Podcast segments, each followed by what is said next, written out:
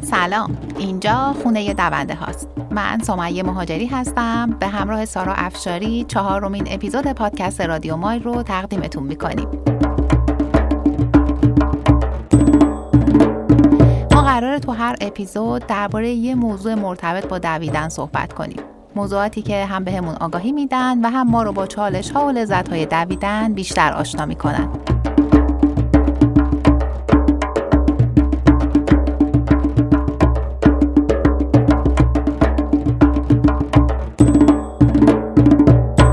هدف شما از دویدن چه تناسب اندام باشه چه صرفا تحرک داشتن و چه اینکه به صورت حرفه‌ای دارین این ورزش رو دنبال می‌کنین تفاوتی نداره.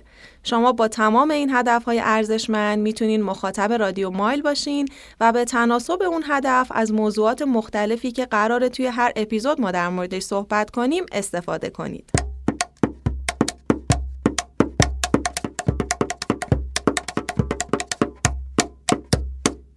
بعد از اینکه تو مسابقه تریل کاپادوکیا شرکت کردیم یه چیزی که نظرمون رو جلب کرد این بود که اکثرا ازمون میپرسیدن این مسابقه که شرکت کردین همون ماراتون بود. البته این سوال بیشتر از افرادی شنیده می‌شد که یا خیلی با دنیای دویدن آشنایی نداشتن و یا حتی اگر دونده هم بودن خیلی نمی‌دونستن که انواع مختلفی از دو با سری مسابقات مختلف وجود داره که خب خیلی طبیعیه. چون خود ما هم زمانی که دویدن رو به صورت حرفه‌ای شروع نکرده بودیم اطلاعاتی در مورد این موضوعات نداشتیم. من که به شخصه حتی اسم ماراتون رو هم نشنیده بودم. و همیشه فکر می‌کردم که دویدن فقط تو مسافت خیلی کوتاه برای گرم کردن قبل از ورزش های دیگه و یا همون دوهای 100 متر و 200 متر و اینها کاربرد داره. به خاطر همین ما تصمیم گرفتیم که توی این اپیزود در مورد انواع دویدن، تفاوتاشون و همچنین سری مسابقاتشون صحبت کنیم. و خب خیلی خوشحال میشیم. اگه شما هم با این سوالا مواجه شدین از دوستانتون بخواین که به این اپیزود ما گوش بدن. اینجوری کمک بزرگی به آگاه تر شدن جامعه اطرافمون در مورد ورزش دویدن می‌کنید و شاید انگیزه ای بشه که اونها هم به این جامعه بپیوندن. که خب این یکی از اهداف اصلی رادیو مایله.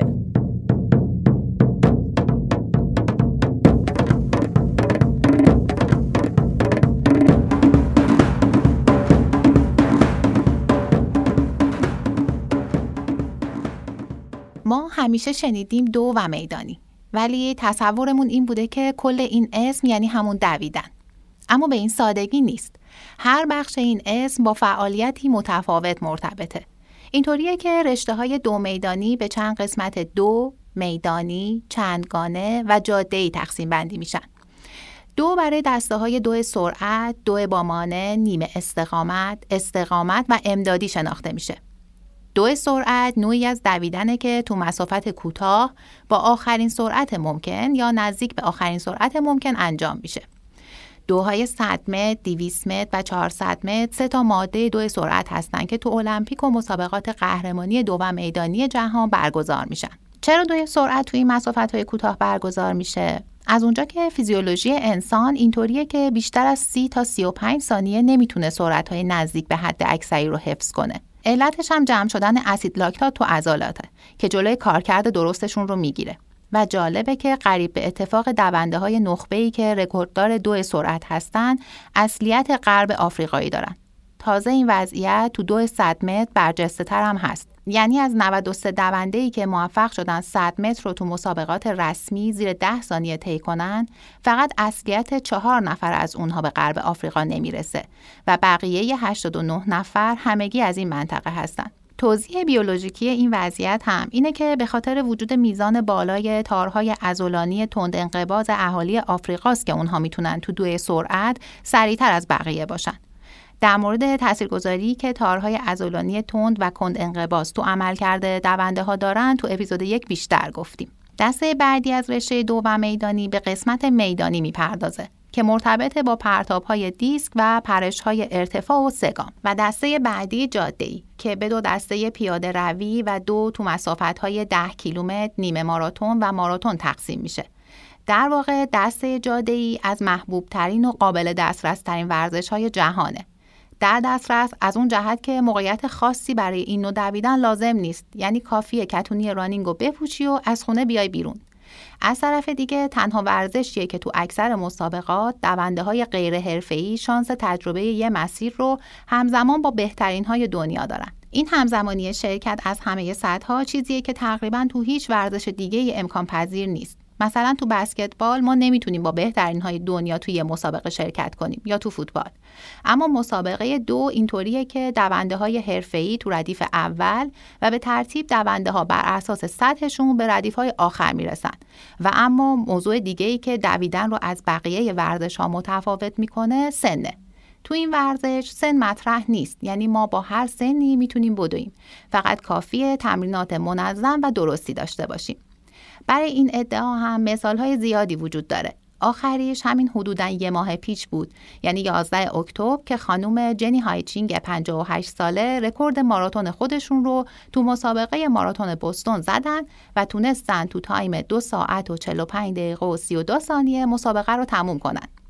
یعنی ایشون با بالا رفتن سنشون نه تنها پس رفت نکردن بلکه تونستن 5 دقیقه هم time شون رو بهبود ببخشن. البته فقط رکورد زدن و نفر اول شدن نیست که تحسین برانگیزه. هر تلاشی که خارج از محدوده ذهنی قالب آدم هاست قابل تقدیره. مثل اولین ماراتونی که خانم منصور رجبلو عزیز بعد از هشت ماه تمرین مداوم موفق شدن تو سن 53 سالگی بزنن. همه این مثال ها یه جمله مشترک رو میگن و اون این که سن نمی‌تونه عامل بازدارنده برای دویدن باشه. چون ما می‌دونیم که انسان ها ذاتا دوندن امروز خانم منصور رجبلو هم اینجا هستن تا به همون بیشتر بگن که چی شد که متوجه شدن آماده انجام یه ماراتون کامل هستن و چطور انجامش دادن.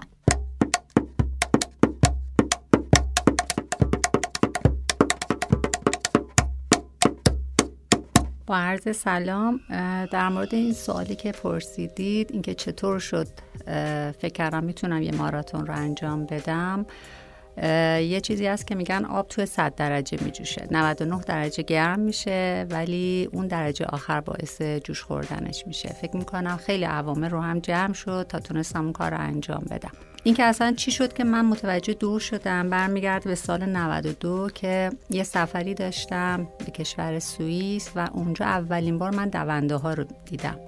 و نکته جالبش این بود که وقتی از پشت سر می دیدم خانم ها و آقایون با اون تیپ های قشنگشون میدوئن فکر می‌کردم که حد اکثر سی سالشون باشه.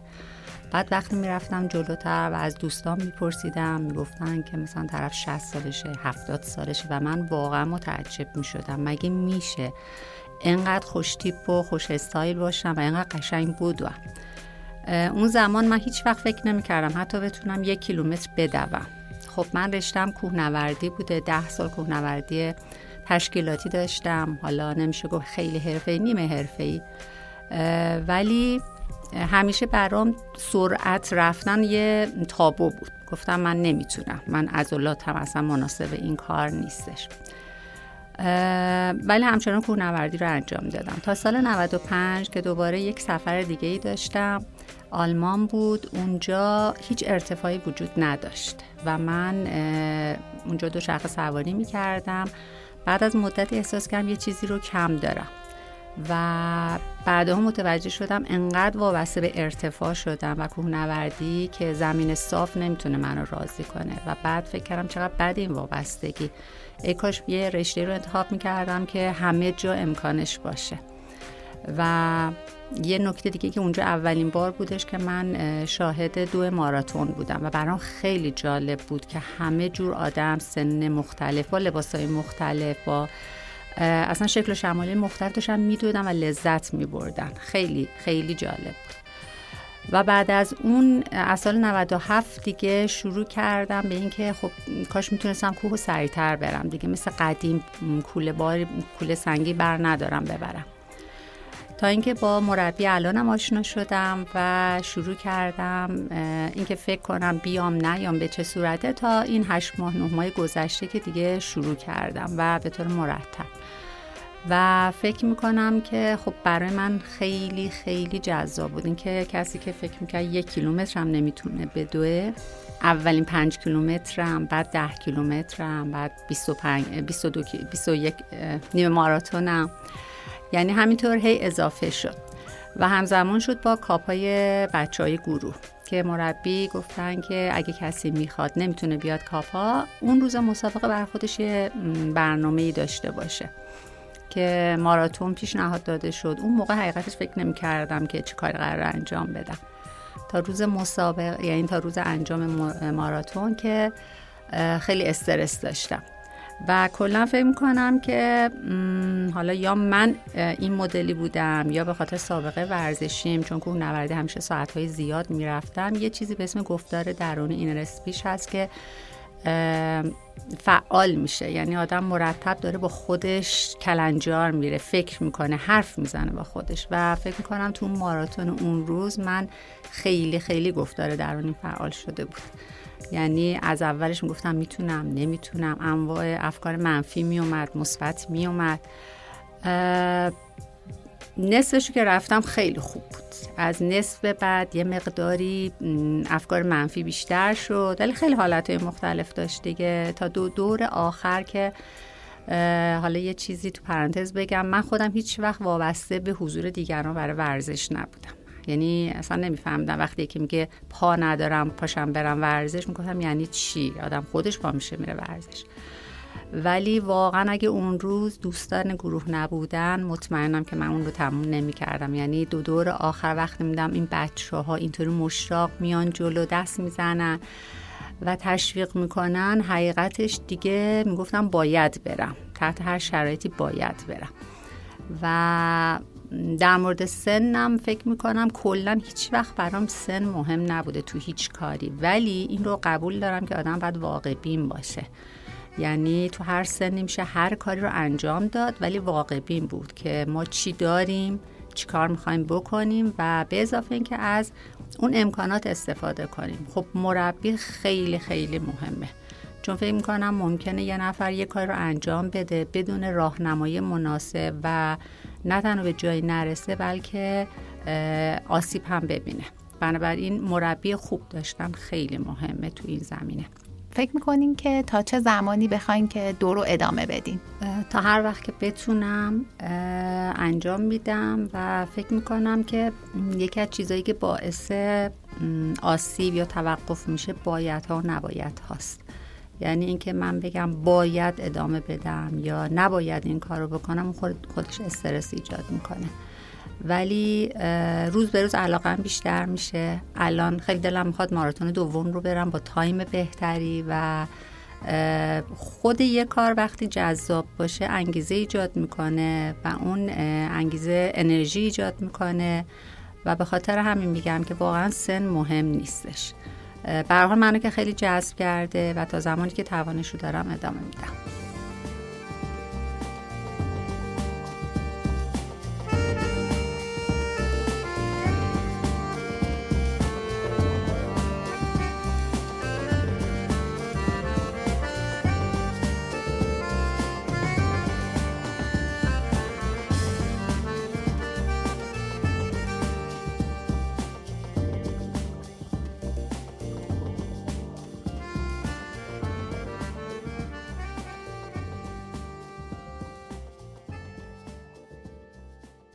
همونطور که از صحبتهای منصور جان متوجه شدیم انجام کارهای اینچنینی و دستاوردهای اون نیازمند تلاش و نظم ذهنی و جسمی بیشتریه.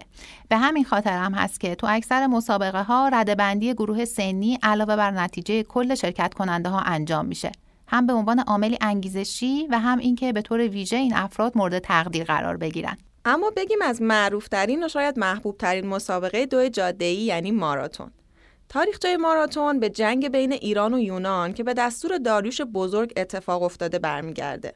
دلیل این جنگم این بوده که آتنیا اتباع یونانی زبان ایران رو که توی آناتولی غربی بودن تحریک به نافرمانی می‌کردن. جالبه که بعد از اپیزود مسابقه تریل کاپادوکیا برای دومین بار داریم به نقطه از تاریخ می‌رسیم که تو دوران داریوش کبیر اتفاق افتاده. داستان از این قرار بوده که یه سرباز آتنی وقتی می‌فهمه لشکر ایران به دشت ماراتون که یه منطقه توی آتن بوده رسیده و قصد داره جزیره اوبا رو تصرف کنه 240 کیلومتر رو توی دو شبانه روز میده و خودش رو از آتن میرسونه به اسپارت تا از سران اسپارت کمک بخواد. وقتی که این سرباز با آتن برمیگرده همین که وارد میدون جنگ میشه می‌بینه که ایرانیا دارن به کشتیهاشون برمیگردن که منطقه رو ترک کنن. اون وقت همون سرباز از خوشحالی مسافت ساحل تا شهر آتن رو که حدوداً چهل کیلومتر بوده میدوه تا به شورای شهر خبر خروج نیروهای ایرانی رو بده و بلافاصله به زمین میفته و میمیره. به خاطر قدردانی از حس میهندوستی این سرباز که به صورت شخصی و بدون داشتن مأموریت دولتی این کار رو انجام داده بوده شخصی که احیا کننده مسابقه پهلوانی المپیک بوده اسم مسابقه طولانی المپیک رو می‌ذاره ماراتون ماراتون در اولین المپیک مدرن برای جشن گرفتن دستاوردهای یونان باستان تو مسافت 40 کیلومتر برگزار میشه. اما مسافت 42 کیلومتر و 195 متر به عنوان مسافت استاندارد ماراتون حدوداً 25 سال بعد تصویب میشه و به مرور میزان محبوبیت ماراتون به جای می‌رسه که در حال حاضر هر سال حدود 500 مسابقه ماراتون تو دنیا تو کشورهای مختلف برگزار میشه. و اکثر شرکت کننده این مسابقه ها دونده های تفننی هن. واسه همینه که تا ده ها هزار دونده تو مسابقه های ماراتون شرکت می‌کنن و نتایج این مسابقه ها تو نقاط مختلف رو با توجه به اینکه شرایط آب و هوایی و جغرافیایی مثل ارتفاع، دما، رطوبت هوا، وزش باد، جنس و شیب جاده توی مسابقات متفاوته خیلی نمیشه با هم مقایسه کرد. معمولا بهترین زمانها تو مسیرهای نسبتا مسطح و نزدیک سطح دریا با شرایط آب و هوایی مطلوبه که ثبت میشه. رکورد ماراتون مردان همینطور که می‌دونید دست آقای الوید کیپچوگه کنیاییه. با زمان یک ساعت و 59 دقیقه و 40 ثانیه به عنوان اولین انسانی که این مسافت رو زیر دو ساعت دویده. و در سطح خانوما هم پائولا رادکلیف بریتانیایی رکورد داره با دو ساعت و 15 دقیقه و 25 ثانیه. و جالبه بدونید جوانترین دونده که یه مسابقه ماراتون رو به پایان رسونده یه پسر سه ساله هندی به نام بودیا سینگ بوده. ما مسابقاتی با عنوان اولترا ماراتون هم داریم. اولترا ماراتون ها مسابقاتی هستند که در مسیری طولانی تر از مسافت ماراتون یعنی 42 کیلومتر و 195 متر اجرا میشن. اما حتی بین سازمان ها و انجمنهای جهانی هم اولترا رانینگ یه رویداد کاملا مشخص و استاندارد مثل دو سرعت یا دویدن تو مسافت های طولانی نیست. به طور کلی می‌تونیم بگیم هر چیزی که طولانی تر از ماراتون سنتی باشه اولتراست. پس اگه لغت اولترا رانرز رو شنیدید یعنی دونده هایی که مسافتی بیشتر از مسافت استاندارد ماراتون رو معمولا میدون تقریبا سی سال بعد اینکه مسافت استاندارد ماراتون مشخص شد تعداد دونده های غیر ای که قادر نبودن مسافت ماراتون رو بدون ولی به شرکت تو مسابقه علاقه زیادی داشتن رشد زیادی کرد. و این شد که نیمه ماراتون با مسافت 21 کیلومتر و 97 متر و 50 سانتی متر به مسابقات اضافه شد. اولش تو المپیک یا مسابقه های قهرمانی جهان این مسافت به رسمیت شناخته نمی‌شد. ولی بعدها رتبه بندی جهانی این مسافت هم انجام شد. اما محبوبیت نیمه ماراتون حتی بیشتر از ماراتونه. تا جایی که تو سال 2000 بزرگترین دوی نیمه ماراتون با 79719 نفر finisher مسابقه ای رو از مسیر کوپنهاگ به مالمو سوئد برگزار کرده. رکورد رسمی دوی نیمه ماراتون مردا 58 دقیقه و 23 ثانیه و رکورد زنا هم یک ساعت و 5 دقیقه و 12 ثانیه است. مثل هر ورزشی و هر نوعی از دویدن دو جادم آسیب های متداول و مختص خودش رو داره مثل خطر سایدگی زانو یا پارگی در تاندون ها و گاهی عضلات اما یه تفاوت بارزی که دو جاده با بقیه انواع دویدن داره اینه که دونده به طور مداوم و برای مدت زمان طولانی روی یه سطح سخت و سفت فرود میاد که همین جریان منجر به اووریوز شدن و آسیب‌های ناشی از اون میشه. بعضی از آمارها میگن که هر سال به طور متوسط 65 تا 80 درصد از دونده ها یه نوع آسیب رو تجربه می‌کنن. به همین دلیل که دونده ها هر 500 تا 650 کیلومتر برای کم کردن احتمال آسیب کفشاشون رو عوض می‌کنن. اهمیت تعویز کفش به این دلیل که کفش هایی که بیشتر از این مسافت ها رفتن به خاطر کفی فرسودهشون جذب ضربه ضعیفی دارن که باعث انتقال شدت ضربه هر فرود به پا میشه و همین عاملی برای درد، تغییر تو فرم دویدن و در نهایت هم آسیب. یکی دیگه از مواردی که به عنوان خطر دوهای جاده‌ای شناسایی میشه وجود وسایل نقلیه تو محیط که اکثر دونده های این رشته تجربهش می‌کنن. تو مطالعه‌ای که شرکت رودایدی انجام داده مشخص شد که به طور متوسط سالانه 122 هزار دونده با وسایل نقلیه تصادف می‌کنن. عدد واقعا قابل توجهیه. تازه فقط آمار اونهاییه که به بیمارستان مراجعه می‌کنن. اقدام احتیاطی که دونده ها می‌تونن برای کم کردن این خطر انجام بدن. پوشیدن لباس بازتابنده یا شبرنگدار پوشیدن لباسهایی با رنگ روشن تو روز دویدن استفاده از هدلم و شاید دویدن در خلاف جهت حرکت ماشین هاست.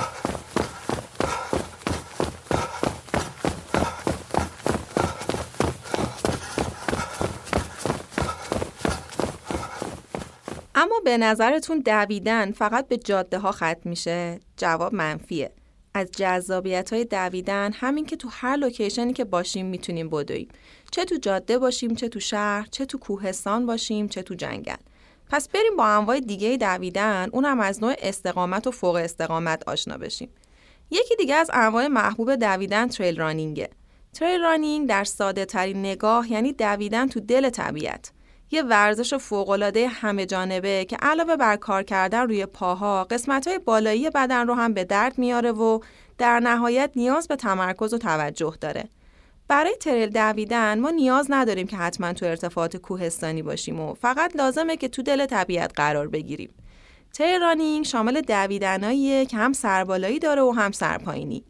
در طول صعود ما ترکیبی از دویدن و پیاده روی رو به صورت متناوب انجام میدیم و می‌تونیم از باتومای مخصوص هم استفاده کنیم یا با بازوهامون تو قسمت‌های پرفشارتر به پاها فشار بیاریم. در هنگام فرود یا همون سرپایینی ها باید مراقب جای پاهامون باشیم و روی جلوی پا فرود بیایم تا ضربه رو کاهش بدیم و از بازوهامون هم برای تعادل زیاد استفاده کنیم. فراتر از این تکنیکایی که گفتیم یه حالت ذهنی توی تریل رانینگ وجود داره که با حواس باز و گوش دادن به بدن و احساساتش به یه حس قدردانی از محیطی که درش قرار داریم برسیم. و همه این احساسات متفاوت به همون اجازه میده که توی هماهنگی با اون محیطی که داریم توش میدویم قرار بگیریم. شرکت تو مسابقات تریل یکی دیگه از جذابیت های این مدل دویدنه.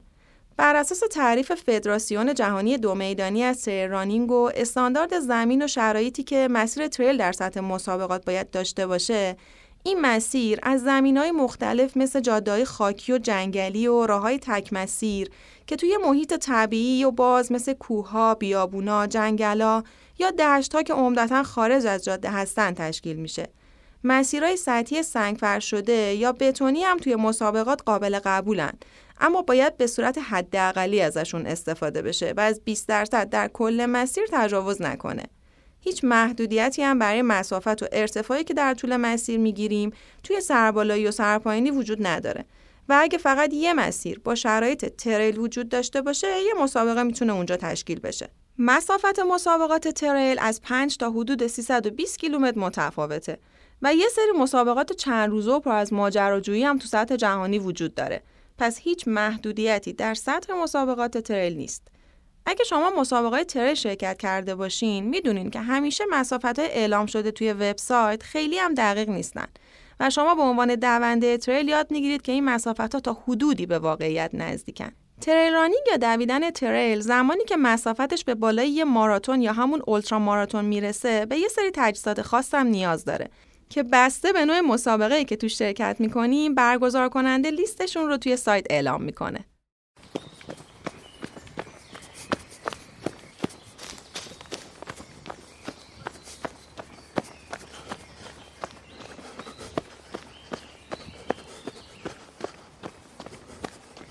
اکثر دونده ها دویدن رو در کوهستان با عنوان اسکای رانینگ می‌شناسن. اما ظاهرا شاخه دیگه ای از دو کوهستان به اسم ماونتین رانینگ هم وجود داره که فدراسیون جهانی دو و میدانی اینطوری تعریفش می‌کنه. دویدن کوهستان در زمینی انجام میشه که عمدتا خارج از جاده است مگر اینکه یه تغییر ارتفاع قابل توجهی وجود داشته باشه که در این صورت سطح سنگفرش هم قابل قبوله با فاصله ای که از یک کیلومتر تا یک ماراتون می‌تونه متفاوت باشه و شیب مسیر حداقل 5 درصده و از 20 درصد هم تجاوز نمی‌کنه. از طرف دیگه اینطور که ما متوجه شدیم اسکای رانینگ اساسا زیر شاخه ای از ماونتین رانینگ بسیار مرتفعه که اگه بخوایم خیلی خلاصه تعریفش کنیم اینطور میشه گفت که تمرکز اصلی تو اسکای رانینگ به افزایش ارتفاع با صعودی فنی تره بر اساس شرایط استاندارد تعریف شده اسکای رانینگ یعنی دویدن تو کوههایی با ارتفاع بالغ بر 2000 متر با درجه سختی صعود دو و درجه شیب بیشتر از 30 درصد. یادتون هست دیگه ماونتین رانینگ شیبش تا 20 درصد می‌تونست پیش بره. اما تو اسکای تا 30 درصد هم جا داره که شیب بگیریم. همین میشه که اسکای رانینگ درجه سختی بیشتری داره و اصولا مسافت های برگزاری مسابقه هم تو این رشته خیلی کوتاهتر از دوهای تریله یعنی حتی مسابقه های این دسته می‌تونن به کوتاهی 15 دقیقه دوی سرعت باشن. درسته که یه درصدی از مسیر دوی کوهستان trail ه اما کمتر مسیرهای هموار trail رو دنبال می‌کنه. تو بیشتر مسابقه های کوهستان مسیر صخره و بعضا هم صخره های سست که دویدن روشون ساده نیست. طوری که حتی دونده های elite هم تو این مسیرها اصطلاحا power hiking می‌کنن. power hiking یا همون پیاده روی با قدرت یه تکنیک حیاتیه که با قدم های کوتاه و سریع انجام میشه. در حالی که دونده دستش رو روی زانو می‌ذاره و هر چقدر که شیب بیشتر میشه قدمهاشو کوتاه و سریعتر می‌کنه. با این تکنیک آسیب کمتری هم به بدن وارد میشه. لازمه اصلی طی کردن مسیرهای اسکای واکنش های سریع و مچ پای قویه تا مسیر سریعتر و با آسیب کمتر طی بشه. جالبه بدونید که فدراسیون بین المللی اسکای رانینگ با شعار ابر کمتر آسمان بیشتر شروع کرده به سازماندهی مسابقه که الان با حدود 200 مسابقه رسمی در سراسر جهان که 50 هزار نفر شرکت کننده هم داره هر روز داره محبوب تر میشه. در مورد انواع مسابقات اسکای هم اگه بخوایم براتون بگیم تنوع زیاده و به هشت نوع می‌رسه مسابقاتی که دقیقا توسط همین فدراسیون بین‌المللی اسکای رانینگ از نظر مسافت، افزایش ارتفاع و نوع سطح تعریف شدن. خیلی ساده بخوایم بگیم پنج نوع اول از این هشت نوع رو میشه به دو رده کلی تقسیم بندی کرد. مسابقات رده اول میشن اونایی که تو مسیر هم سربالایی دارن و هم سرپایینی. حالا توی این رده اگر مسافت مسابقه از 20 تا 49 کیلومتر باشه و شما تو طول مسیر حداقل 1200 تا ارتفاع بگیرین بهش میگن اسکای. اما اگر از 49 تجاوز کنه و تا 99 با حداقل ارتفاع 3000 متر پیش بره یک کلمه اولترا میاد کنارش و میشه اسکای اولترا. مسابقات رده دوم که سه نوع ورتیکال، اسکای اسپید و پله نوردی رو تشکیل میدن فقط و فقط سربالایی دارن. و وقتی شما می‌رسید به بالاترین نقطه مسیر مسابقه تموم میشه و دیگه شما فرود ندارین. شیب توی این دسته ها معمولا خیلی زیاده و از 33 تا 45 درصد بسته به نوعش متفاوته.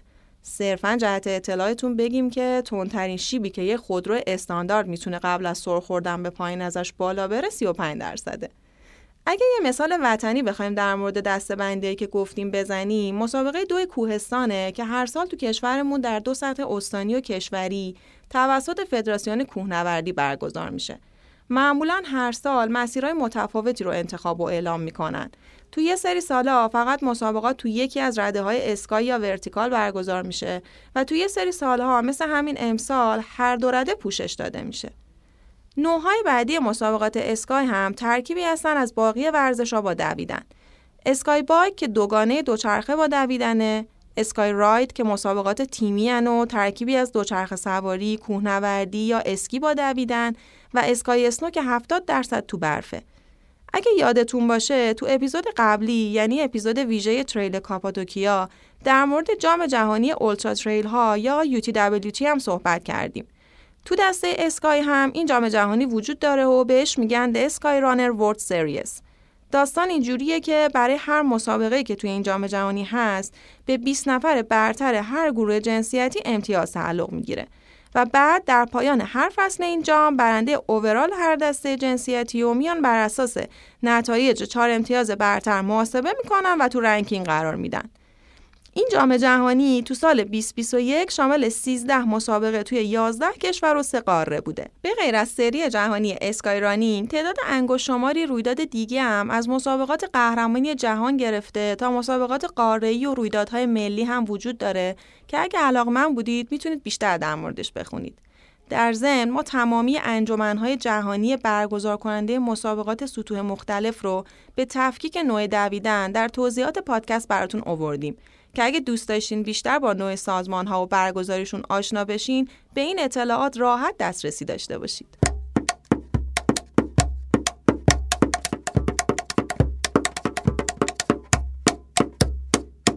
نکته ای که بعد از آشنا شدن با انواع دویدن باید بدونیم اینه که اگه می‌خوایم از دوی جاده به سمت دویدن تو مسیرهای تریل یا کوهستان بریم بهترین کار اینه که این تغییر رو به تدریج انجام بدیم چرا چون تفاوت‌های زیادی بین تکنیک‌های دویدن در این نوعها وجود داره که برای یاد گرفتنشون باید زمان بذاریم یکی از اصلی ترین تفاوت های دو تریل و اسکای با دو جاده ای اینه که دویدن تو طبیعت و کوهستان تکنیکی تر از دو جاده ایه.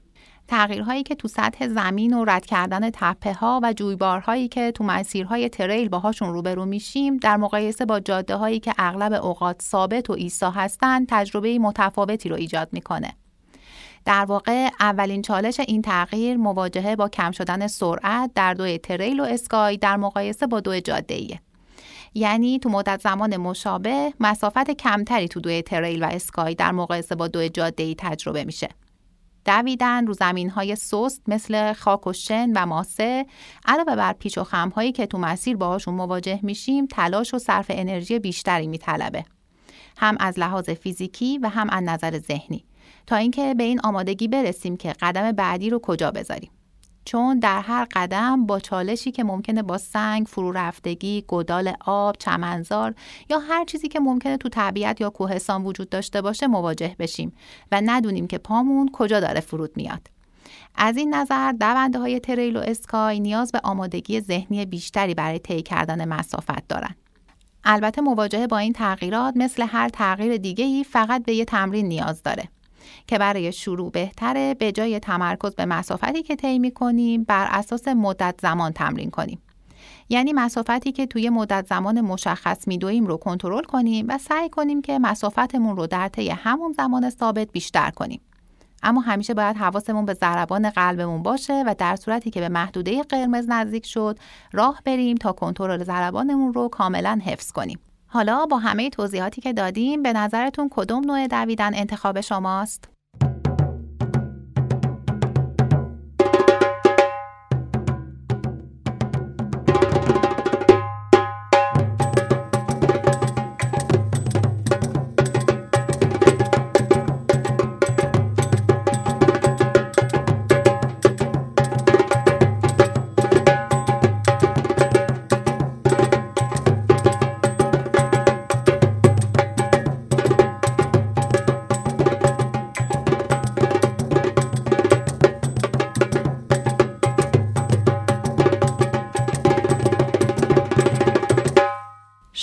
اپیزود چهارم پادکست رادیو مایل گوش دادید. این اپیزود در آبان سال 1400 منتشر میشه. اگر این اپیزود رو دوست داشتید خوشحال میشیم که به دوستانتون معرفیمون کنید و بهترین راه معرفی صحبت کردن در مورد پادکستمون با دوستای دوندتون و یا کسایی که حالا هوای دویدن رو دوست دارن. لطفا بهشون بگید که چطور باید رادیو مایل رو تو اپلیکیشن های پادگیر search و subscribe کنن. اینجوری کمک بزرگی به شنیده شدن رادیو مایل می‌کنید و انگیزه ما رو برای ادامه دوچندان. شما می‌تونید نظرات و پیشنهاداتتون رو از طریق ایمیل رادیو مایل به آدرس at با ما در میون بذارید و موضوعاتی رو که علاقه من بدونستنشون هستین به همون بگید تا در کنار هم به سلامت جامعهمون کمک کنیم. همچنین خوشحال میشیم اینستاگرام ما رو فالو کنید تا بیشتر در ارتباط باشیم. تا انتشار اپیزود بعدی بدوید و لذت ببرید.